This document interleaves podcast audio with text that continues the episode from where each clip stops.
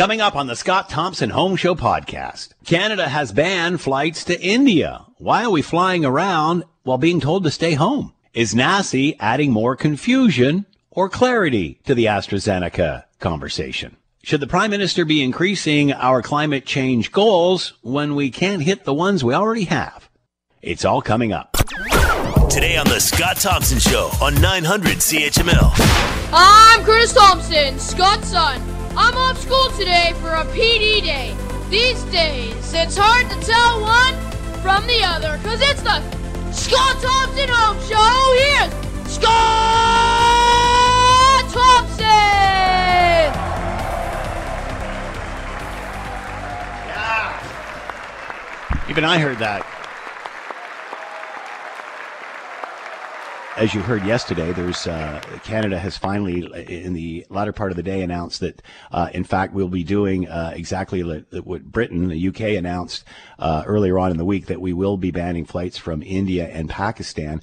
And the reason being is obviously they're having a very tough time uh, with new variants and such, and so much so uh, that they have restricted their, they make the AstraZeneca vaccine that Canada has received.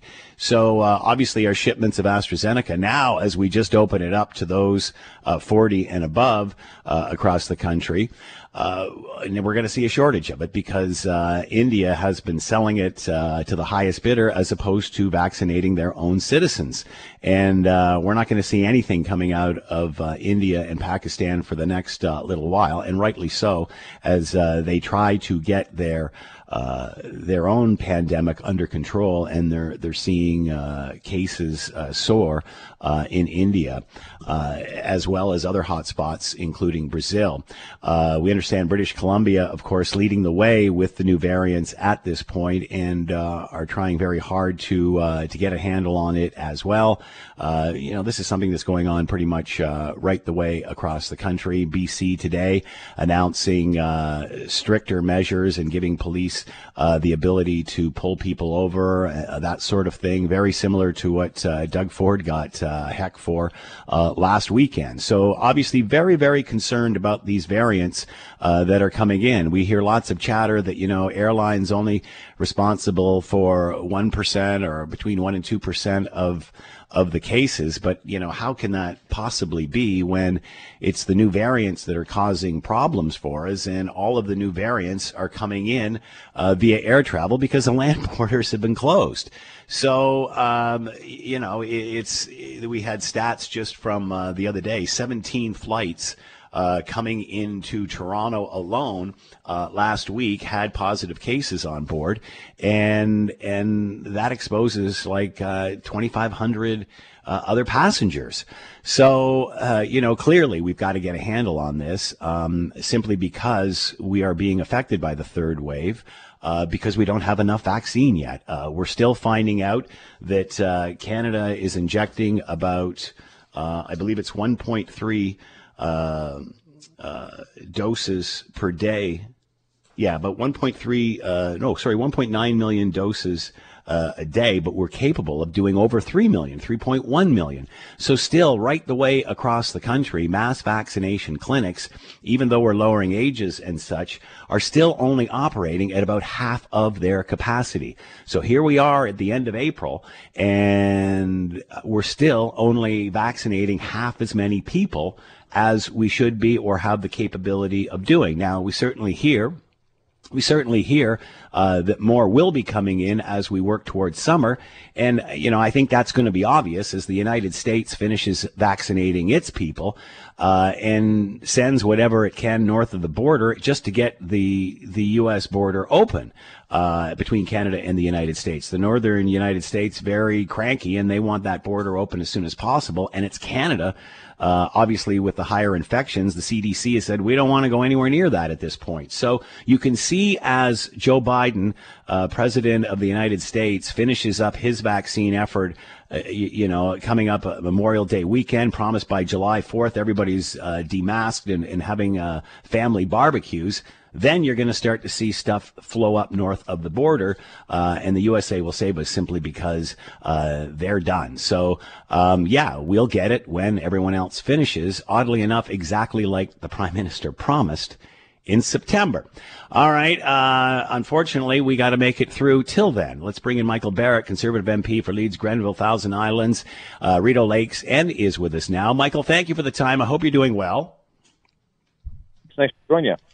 So uh, your thoughts on the government uh, finally uh, instituting a travel ban to India and Pakistan? Should there be more? Should we, we be looking at other hotspots? Yeah, look, any any time uh, we're seeing that there's uh, hotspot countries, we need to make sure that we're doing the responsible thing and not importing um, the virus, and, and certainly uh, with special attention to the variants.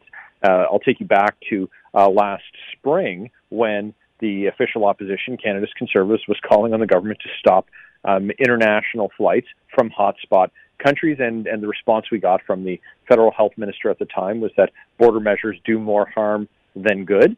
And this was kind of their tune uh, up until uh, things got out of hand. Now, we've seen the same thing again. After we heard uh, Conservatives calling for uh, stronger measures and to stop flights uh, from any hotspot country, um, the government over the course of the last week had said, and, and even had their uh, Health Canada uh, officials out um, uh, early this week, saying that, um, you know, uh, the border's not going to stop uh, the variants from coming in. Yesterday morning, we, we called on the government to finally take action to stop flights from these countries. And uh, yesterday afternoon, the government had an epiphany and said, uh, oh, my goodness, we're we're seeing a ton of variants come in from uh, and, and COVID cases coming in on these flights. So um, it's they seem to be a day late and a dollar short on this stuff, but uh, we're going to keep Um, we're going to keep pressing to make sure that they're taking um, taking action, hopefully in advance of uh, of the next crisis. I mean, look, here in Ontario, uh, we need every edge we can get. Uh, you know, obviously, we all know the fatigue. We all know we're in. We've been in this for well over a year now, various lockdowns, what have you. But I think Canadians are having a hard time understanding why we're doing all the heavy lifting and people are flying around.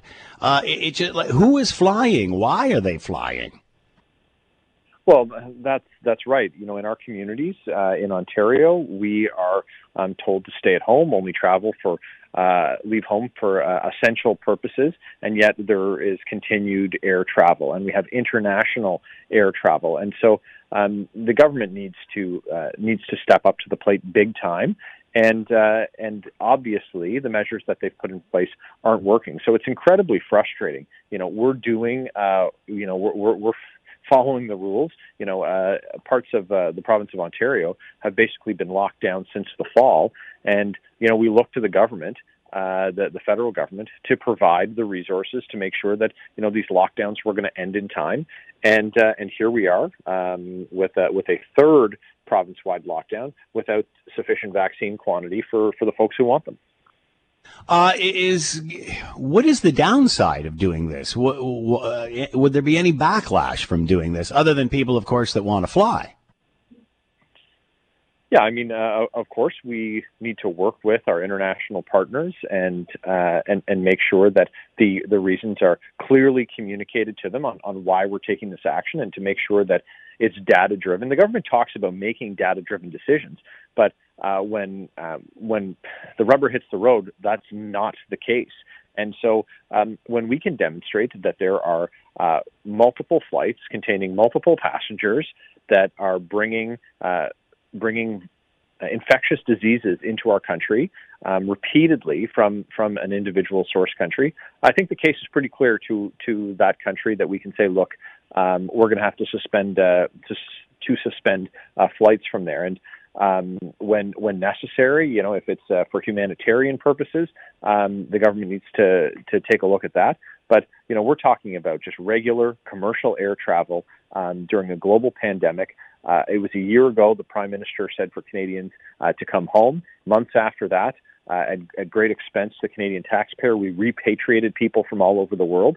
So now is not the time for people to be traveling for business or, or leisure um, if uh, if they expect easy passage into Canada. We we need to we need to suspend these flights. Uh, we obviously know what a difficult time India is having right now, and the really sad part in all of this is India produces our AstraZeneca Uh, vaccine, and unfortunately, it appears like they've been solding, selling more to the highest bidder than they have uh, been giving to their own citizens. That being said, uh, it's obvious that AstraZeneca has come to a grinding halt because they need it to to help their own citizens rather than sell it. So as we have lowered the ages, uh, Patty Hajdu uh, last weekend said, okay, anybody over the age of eighteen can get AstraZeneca. That's what Health Canada said, which, you know, everybody's just shaking their head going, okay, let's go with that then. Uh, and now AstraZeneca is going to be in short supply. We're certainly seeing the uptake and how uh, in- interest has increased uh, as they lowered the, the age group. But what happens now?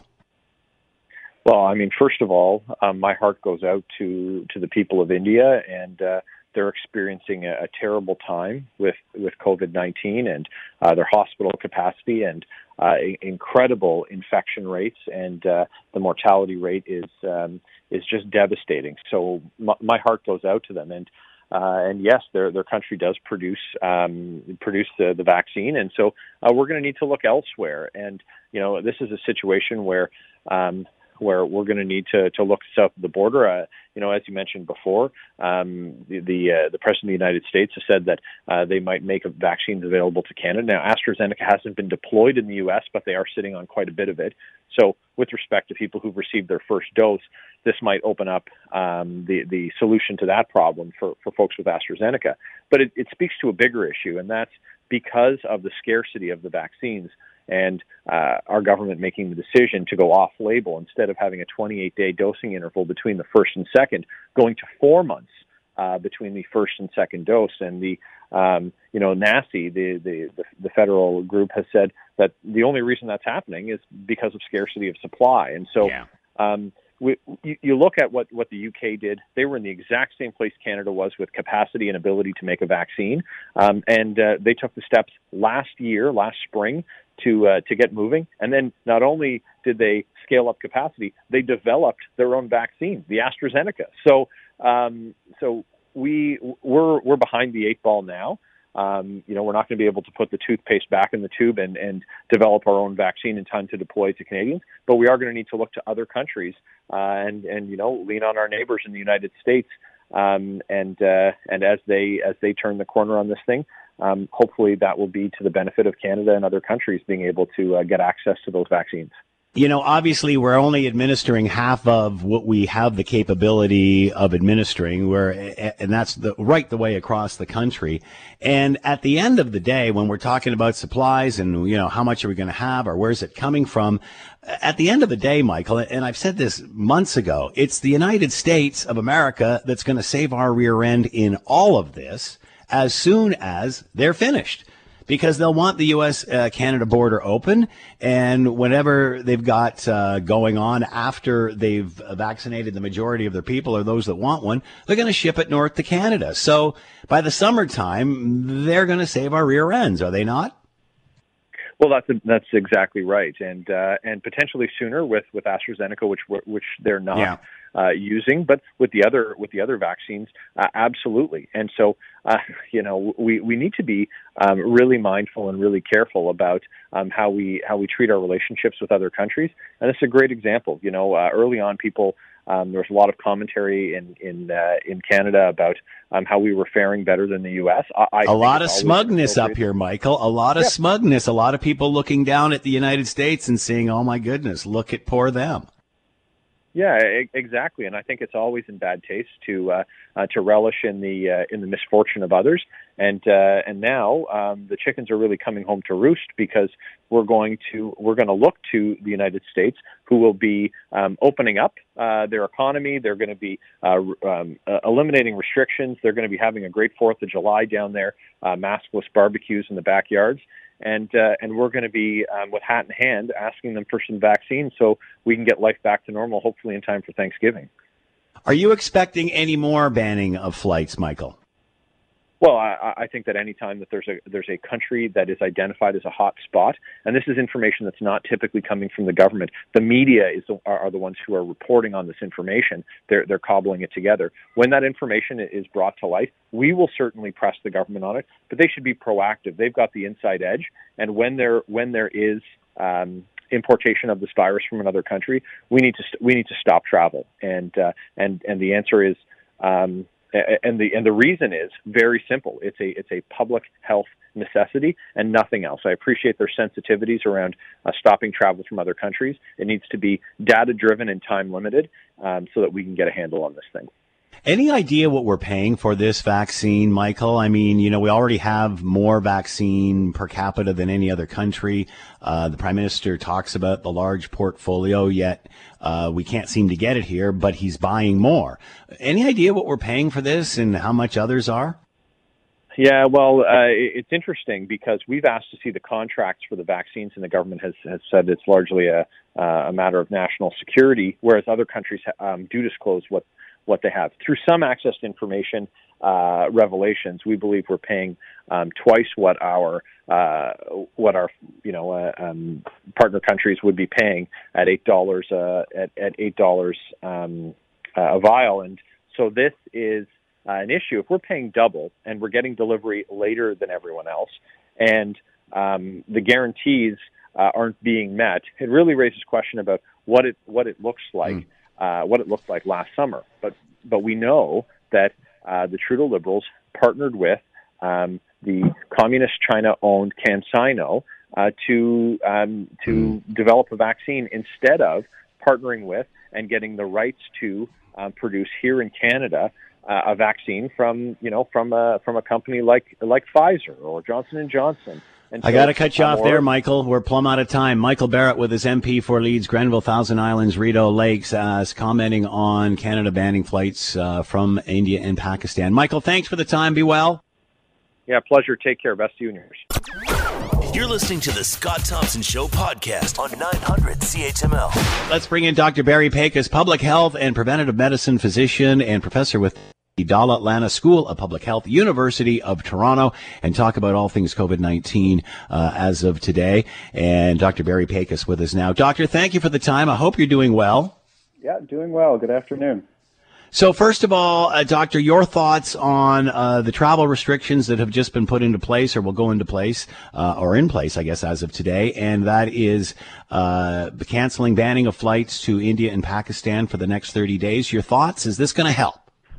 Yeah, I think, well, uh, is it going to help is, is one way of looking at it. And um, is it going to prevent further harm is the other way. And I, I think it definitely is. You know, we don't know enough about what's going on in India with the double mutation strain. Um, and, and we just simply, we're having a hard enough time in Ontario right now. We don't need to add that to the mix. So it is a very blunt tool, but I think it is appropriate. Uh, we certainly know that the variants come from outside. This is the the major uh, problem that we're facing right the way across the country. B C in, in similar situation uh, with the variants. Should we have done this earlier?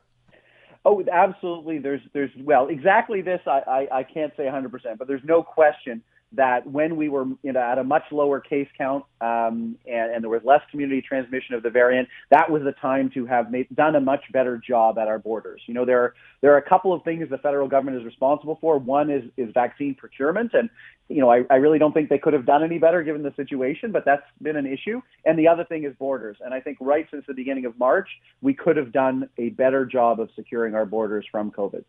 It just seems odd that, you know, everybody's fatigued and everybody's upset that, you know, you're getting locked down and there's restrictions right the way across the country, yet there's people flying around. You know, that is true. And that's, you know, that, you know, it, it makes people question it. Absolutely. You know, the reality is right at this time, um, you know, we've got the British variant, uh, you know, and the Brazilian variant that are not just in the country, but but traveling um, very broadly spreading and are the dominant strains. So, Um, you know, there's not a lot we can do about that by this point. So preventing those from entering, too late from that. But the Indian strain, it you know, we have this opportunity now, and, and we've taken it. Uh, many times health officials have said that, you know, it's only a very small percentage, between one and two percent of cases that are coming in uh, via uh, air travel and such. But if that's the case, then why would we close any border? Like, you know, if it's only a couple of percent, and again, the variants are all from outside, so the borders are closed on land. They had to come from somewhere. Right. So, you know, I think when we're looking at the numbers and where they have exactly come from, we, we just have to interpret those, you know, in the way that they're collected. So, yes, only a small percentage are coming from travel, but that's the person who traveled is that one or two percent. But when they transmit it to other members of their household and then twenty other people that we're actually able to track, many of these we aren't. But, you know, let's say that happens. Actually, there are twenty travel related cases, not one in that situation, but only that one that actually traveled is actually counted as similar to workplaces. You know, we've seen it, you know, varying between twenty to thirty, even forty percent. But when everybody in a in a, a person who is a precarious worker or, you know, in a meatpacking plant, for example, when their entire family gets sick and then a couple of their contacts, only that person who worked in the workplace gets counted as a workplace-related case. All those secondary cases are counted mm. as community spread. So, you know, if we had much better data system, we'd actually have a bit of a bigger, better picture that early on, it's actually quite significantly from travel. And right now, a lot, even a bigger proportion than we think is from workplaces. So important to think about it in that way. A lot of uh, provinces, premiers talking about interprovincial travel, travel within provinces, and, and have made uh, arrangements to slow that down or stop that. Should we be flying domestically within the country?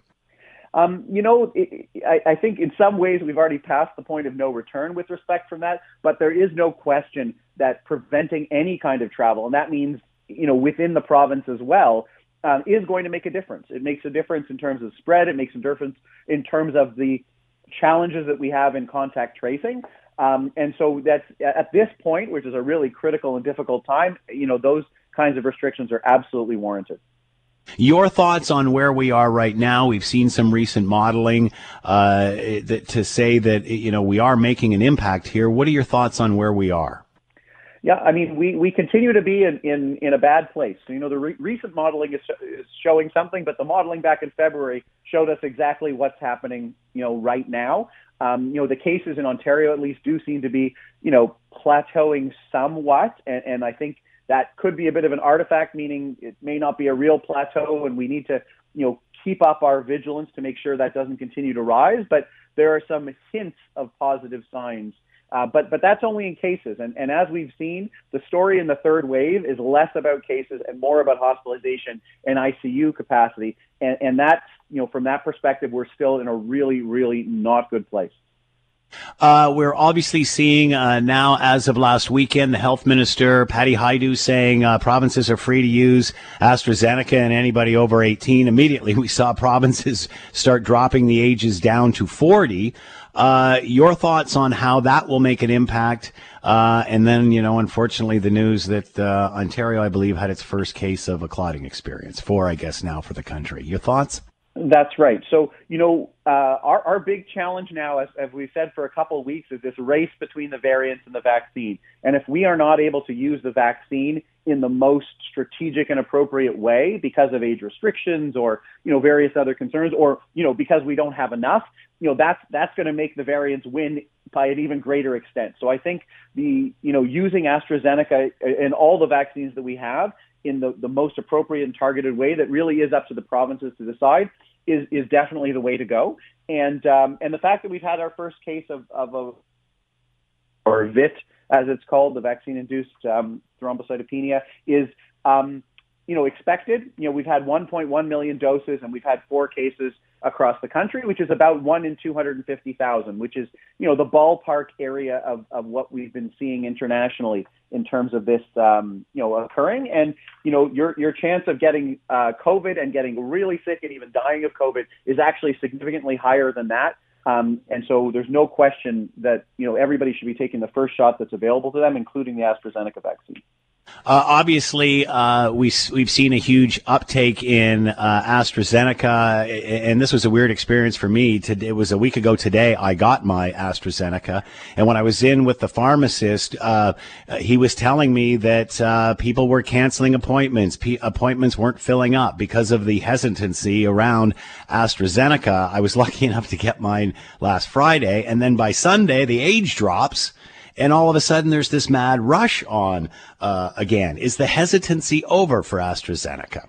Um, I don't think it is. I think it's, you know, this whole issue around hesitancy uh, of the COVID vaccines, um, all of them, is really very different than our traditional vaccine hesitancy. And and it's just so dynamic. You know, it, it's it's different in different social groups. It's different in different locations. And it's just different over time. you know, it, once it was opened to those who are age forty and those people in, the, in that age category, and I think we'll see the same thing as we go a little bit lower, those folks, the working age population, many of which are just, you know, have not seen access to vaccine before for, for them, they're very excited to get it. And then, you know, we're going to see, you know, the second half of that group that is a little more yeah. hesitant.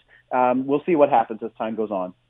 And that's exactly what the pharmacist said. Every time they drop the age, you'd see an uptake for a few days, and then it starts to level back out again.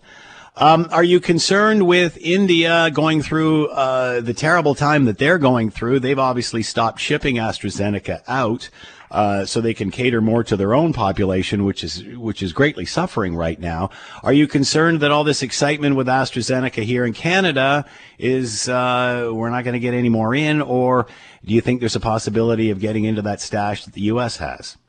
Well, I think, you know, from, from what I've heard, and again, you know, there's so many different levels to this. I'm at the local and provincial level more, but, you know, I certainly it seems like the United States is going to be sending us quite a bit of AstraZeneca. It would be inappropriate, frankly, to receive or even to ask for it from India, what they're dealing with now and what they yeah. will be dealing with. You know, we just have to have respect for the global equity and dynamics. And but but I think we will be getting from the States. They they do have enough vaccine uh, to share with us, and, and hopefully they will with, with both us and Mexico. Are you concerned about uh, come early summer when all of us are waiting for our second shot? Are, are you concerned that there might be delay in that? That's certainly a possibility. You know, it's from one week to the next. It, it's hard to know. Yeah. You know, as you, as I'm sure you know, we've had some further delays in Moderna. It seems like Pfizer is, is being quite a bit more reliable. You know, it's mm-hmm. it's hard to know what's going to happen in June, let alone what's going to happen the next three weeks. I'm not concerned about it, and and or as concerned about it, because really what we're doing with these first doses is is no matter which vaccine you're getting, you're protected to to a great degree against hospitalization and death. And, and what we're dealing with in the third wave here is this overwhelming uh, surge of hospitalization in I C U, um, and, and the one dose will protect against that. So, you know, whether it, it happens in June or July or whenever it might be, you know, I, I think we're we're doing the right thing by offering one dose now to everybody. And, and in fact, there is good evidence specifically around AstraZeneca, but it makes sense around all of them that, that oftentimes the longer it's delayed, the more effective it is actually going to be. So I'm not too concerned about that. Uh, we are still waiting for a decision from NACI, uh, National Advisory Committee on Immunization, in regard to uh, what Patty Hajdu did, the federal health minister, with lowering the age down to eighteen. And we certainly know all the mixed messaging around uh, uh, AstraZeneca. And a great deal of that has been through the conflicting information from Health Canada and, and NACI. And, and we certainly do know these are two so totally separate agencies and coming at it from different angles, which is great. I mean, that's what you want, more, uh, more eyes looking at all of this. But unfortunately, when it comes down to communication and what actually the role is here, and, and whether you're trying to help or create confusion, uh, NACI has just been, uh, uh, uh, well, I would say more confusing. Uh, is it time to update NACI? Is it time to, uh, do you think they've added to the confusion, or do you think they've helped the issue? Well, you know, as, as you very clearly pointed out there, you know, these are these are different organizations, different levels of government, you know, uh, with different mandates. Um, and so, um, you know, it's understandable that the, you know, Health Canada approves it, right? And NACI figures out how it should be used. The provinces, you know, figure out how to implement it. And then the, the you know, the, the other folks who put it into arms is a different level. And so it's understandable that people be confused about it. I think NACI is an incredible uh, organization, incredible asset, and they are always updating. In fact, um, just in the past uh, two years, in, in two thousand nineteen, Um, you know, they sort of changed their mandate somewhat. They were just solely about the science, but actually they incorporated really sophisticated thinking and frameworks around ethics and around programmatic considerations. So, you know, I, I don't think NACI, um, you know, is, is doing anything wrong. They are really great people there with a lot of experience in a variety of different areas. And, and I think they're doing a good job with, with data that is changing all the time. And so, you know, I, I wouldn't say, I would say they do need updating all the time, and, and they are doing that. You know, that is something that's part of NACI, is continuously, you know, revisioning themselves and what they can achieve, and, and changing over their members.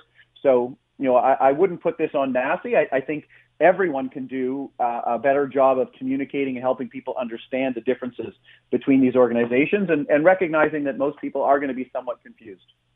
Uh, one of the great things that has come out of this pandemic is we've seen lightning speed, sharing of information, uh, uh, uh, stages of approval along the way, as opposed to waiting to the very end and, and flopping all this information on an approval agency. We've seen people communicate all along the way on this, which is greatly uh, attri- uh, uh, attributes to the fact that we have a vaccine or so many vaccines already. Is N A C I operating in a silo still? You know, again, I understand their mandates are different. Uh, completely understand that. Uh, that's not the problem. The problem is their message contradicts what everyone else is saying. So how do you package that in such a way so we get the advantage of N A C I, but at the end of the day, they don't, and let's be honest, they have created a tremendous amount of confusion around this, whether not just them, but, but everybody involved. So, you know, at the end of the day, I understand they're coming at it from different angles, but should they not be more mindful and get out of the silo and be aware what the other arm is doing?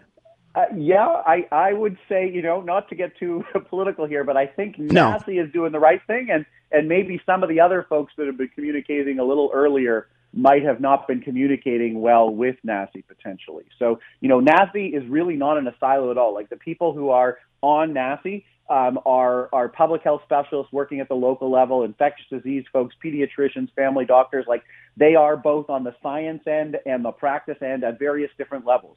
So so I think they really do understand not only the science, but the programmatic considerations in various places across the country. So, you know, I really do trust their advice, um, and I think they're doing the right thing. I think there's no question that better coordination and communication between, you know, different levels and the messaging that's going to be going out when is critically important. And, and there was, you know, a, a bit of a miscommunication or a... a, a A bit of a mess, let's call it, around this specific thing. And, and hopefully I'm looking forward to some clarity over the next couple of days. You know, we always want the clarity to come within several hours, but unfortunately, you know, including on N A C I, these folks do have day jobs that involve managing the pandemic in real time. And so, you know, getting back together and actually working this out doesn't take, you know, a long time, but it does take a couple of hours or days. And it's challenging for everybody right now in the middle of the pandemic. What about the relationship between N A C I and Health Canada? Does that need, is this specifically what you're talking about, or or uh, is that where the communication needs to be bridged?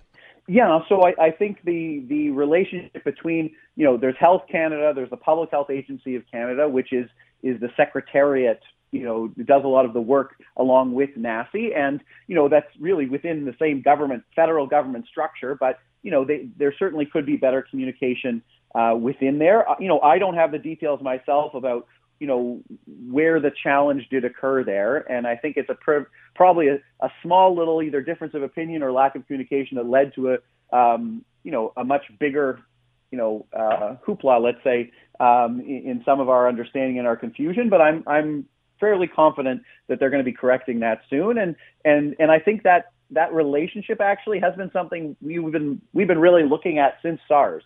And so it's not something that sort of stays stagnant in any way. You know, the people on N A C I, the people at F A C, and the people in the government are always looking at that relationship. And, and as I mentioned right at the beginning, that's actually been sort of revised and revisioned in terms of their mandate, even just recently.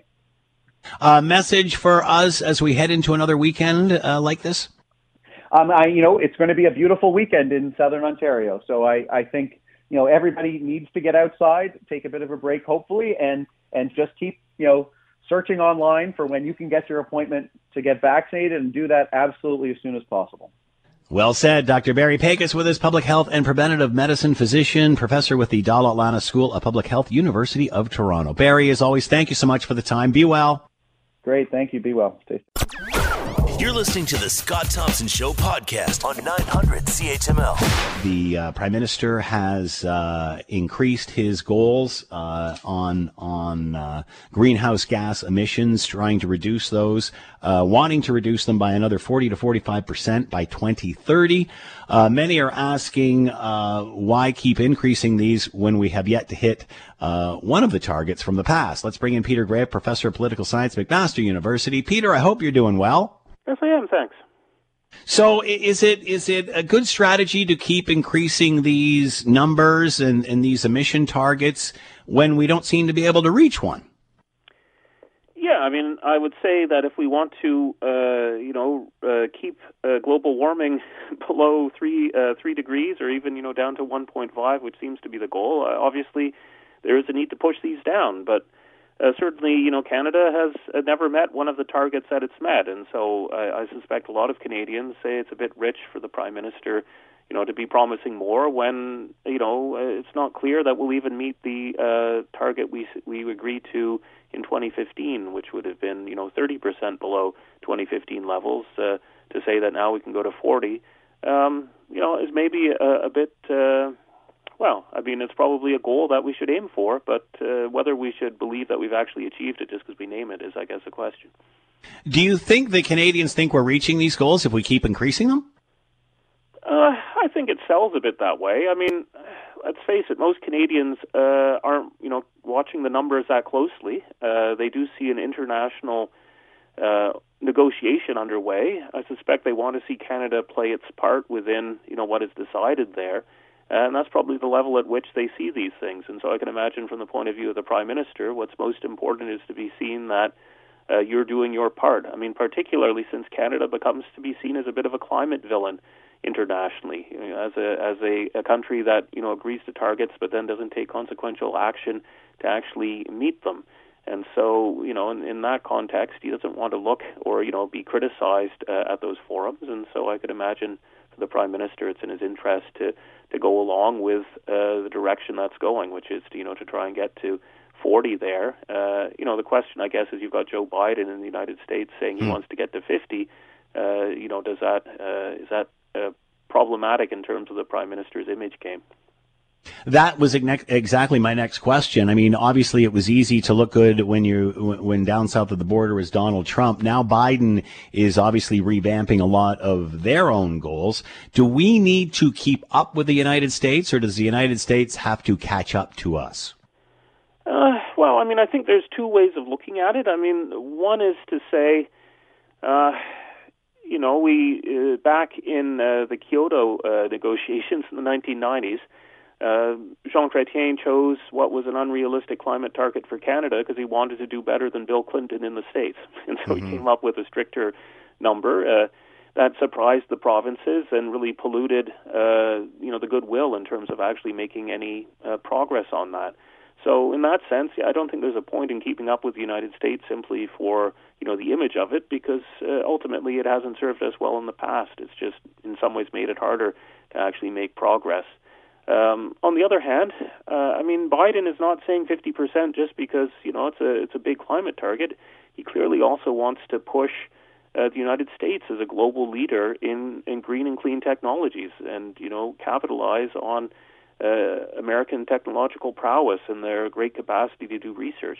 If Canada doesn't try to keep, uh, you know, uh, pace in that kind of context, presumably we do lose out in terms of our capacity to, to sustain an investment in new and green technologies.